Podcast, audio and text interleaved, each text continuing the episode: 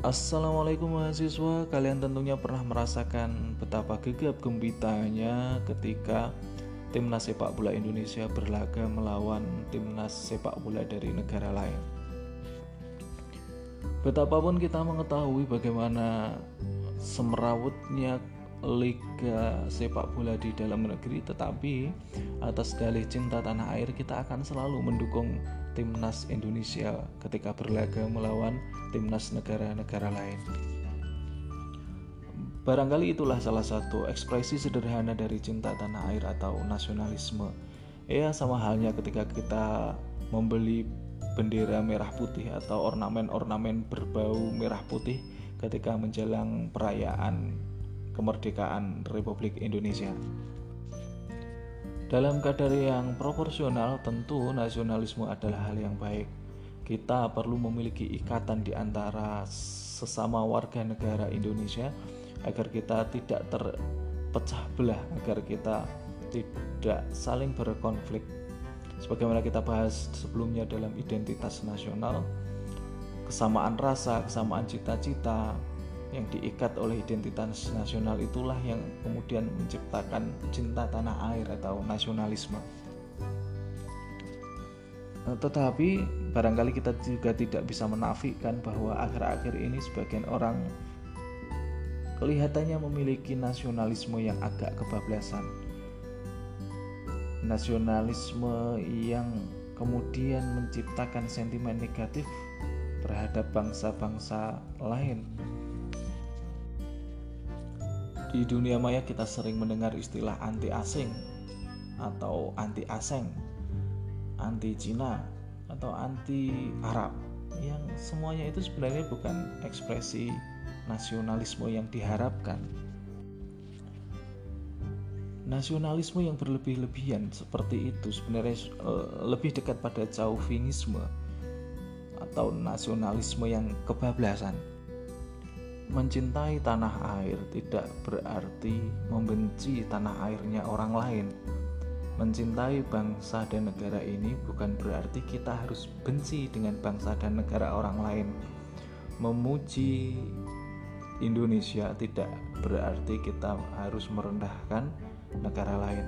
Sama halnya kita bisa mencintai ibu kita tanpa harus membenci ibunya orang lain, tanpa harus merendahkan orang lain. Nasionalisme berlebihan benar-benar bisa mengarahkan seseorang untuk melakukan perilaku-perilaku yang berbahaya bagi dirinya sendiri maupun bagi orang lain. Sebagai contoh, misalnya di masa-masa awal pandemi ada sekelompok orang yang dulu ngeyel mengembangkan vaksin buatan dalam negeri. Ya, kita tahu ada beberapa vaksin buatan dalam negeri tetapi fokus kita adalah ada salah satu jenis vaksin yang dinilai mengabaikan prosedur riset serta tidak mendapatkan rekomendasi dari Badan Pengawasan Obat dan Makanan. Meskipun sudah tidak mendapatkan rekomendasi dari BPOM tetapi orang-orang itu tetap ngeyel melanjutkan pengembangan vaksin ala mereka yang dengan dalih vaksin itu adalah vaksin buatan anak bangsa. Dan mirisnya, vaksin yang tidak memenuhi standar prosedur riset itu juga diterima oleh sebagian orang dengan dalih yang sama, dengan dalih cinta tanah air, harus menghargai ciptaan anak bangsa. Kemudian beberapa orang bahkan rela untuk menjadi sukarelawan. Nah, cinta tanah air tidak harus selalu seperti itu. Tidak semua ya ciptaan anak bangsa perlu diapresiasi seperti itu. Ketika memang salah ya harus dikritik, ketika memang buruk ya harus ditolak walaupun itu adalah ciptaan anak bangsa. Cinta tanah air sama halnya dengan cinta pada umumnya, tidak boleh membabi buta. Babi saja sudah haram apalagi yang buta. Nasionalisme yang baik tidak akan mengarahkan pada perasaan merasa paling tinggi, paling mulia dibandingkan bangsa atau negara yang lain. Bahkan nasionalisme yang baik tidak sekedar menerima kemajemukan, tetapi mampu menerapkan konsep multikulturalisme menjunjung perbedaan budaya, bahkan menjaganya agar tetap ada dan berkembang secara dinamis. Jadi nasionalisme itu tidak bertujuan menyeragamkan semua warga negara, tetapi menerima adanya perbedaan bahkan menjaganya. Budaya berbau ke Arab-Araban atau ke Cina-Cinaan sudah masuk ke Nusantara jauh sebelum republik ini lahir dan itu sudah secara sah menjadi bagian dari tradisi bangsa ini. Aksara atau huruf yang nasionalis itu bukan hanya aksara Bali atau aksara Jawa. Aksara Jawi atau aksara Pegon yang menggunakan huruf Arab itu juga ekspresi nasionalisme karena itu sudah berkembang berabad-abad jauh bahkan sebelum aksara Latin yang kita pakai sekarang sehari-hari itu dipakai oleh orang-orang Indonesia. Maka itu kita harus terima sebagai bagian dari budaya, bagian dari kekayaan bangsa ini menggunakan batik, blangkon, atau koteka tidak serta-merta menjadikan seseorang lebih nasionalis dibandingkan orang yang menggunakan surban dan jubah atau pakaian ala-ala Cina ya. Karena surban dan jubah itu sudah ada jauh sebelum Indonesia merdeka. Bahkan pahlawan nasional kita, misalnya Pangeran Diponegoro atau Imam Bonjol, dalam kesehariannya sudah menggunakan surban dan jubah Artinya itu sudah menjadi bagian dari budaya bangsa Indonesia. Dan itu mesti kita terima. Bahkan kita jaga dan biarkan berkembang secara dinamis di masyarakat kita. Nasionalisme sama halnya dengan identitas nasional adalah sesuatu yang faktual, yang terus berkembang, tidak sesuatu yang saklek dan merupakan warisan yang tidak diubah-ubah, tidak bisa dikembangkan, tidak bisa dijadikan lebih baik lagi. Nasionalisme di Indonesia sudah mengalami perubahan dan perkembangan.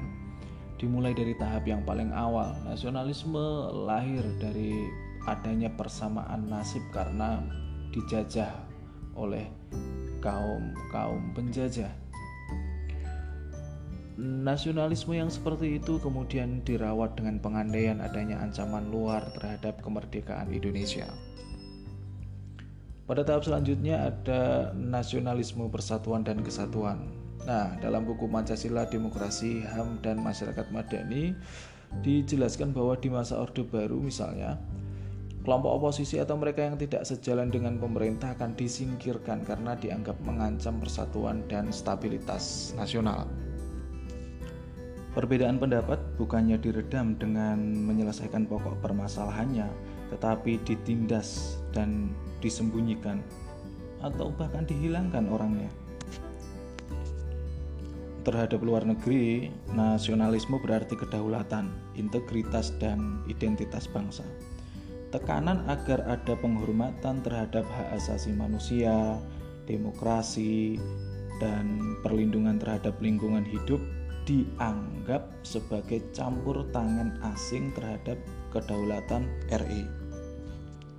Mestinya tidak begitu juga ya, karena tidak semua saran dan kritik negara lain itu berarti wujud cawe-cawe terhadap kedaulatan Republik Indonesia. Kita mesti bersikap terbuka juga, karena tidak semua yang datang dari luar berarti buruk. Ada juga hal-hal baik yang mesti kita terima dan kita adopsi bahkan. Penguasa Orde Baru bahkan menganggap nilai-nilai universal bertentangan dengan nilai-nilai bangsa atau demokrasi Pancasila. Nah, ini jelas satu pandangan yang keliru. Bentuk nasionalisme yang dewasa adalah nasionalisme kosmopolitan. Dalam konteks dan kecenderungan global saat ini, semakin banyak orang yang membayangkan menjadi warga dunia dan terikat pada nilai-nilai kemanusiaan yang universal. Bukan berarti hal ini menghilangkan nasionalisme, justru inilah yang mendewasakan sikap nasionalisme. Nasionalisme yang baik mestinya membawa semangat dan patriotisme untuk memberikan pembelaan terhadap nilai-nilai kemanusiaan dan keadilan. Dan ini bersesuaian dengan apa yang ada dalam Pancasila, bahwa kita mestinya menjunjung tinggi nilai-nilai kemanusiaan yang adil dan beradab, yang tidak membeda-bedakan seseorang berdasarkan suku, ras, agama, bangsa, dan juga negaranya. Bersikap adil dan beradab itu bukan hanya kepada sesama bangsa Indonesia, tetapi kepada seluruh bangsa yang ada di dunia ini. Dan itulah mestinya semangat yang dibangun dalam nasionalisme. Nasionalisme kosmopolitan menjadikan bangsa Indonesia sebagai bagian dari masyarakat dunia yang secara otomatis menjadikan bangsa Indonesia terbuka bagi gagasan multikulturalisme prinsip kebinekaan yang terdapat pada falsafah Pancasila memberikan ruang dinamis bagi muncul dan berkembangnya masyarakat multikultur Indonesia di mana keragaman budaya dan pandangan manusia Indonesia dapat bersanding secara kreatif dan dinamis dengan nilai-nilai budaya dan gagasan global tentang kemanusiaan, persamaan, keadilan, dan sebagainya. Mari kita cintai bangsa dan negara ini secara proporsional. Karena sebagaimana yang disampaikan Patrick Star, pemujaan yang berlebihan itu tidak baik.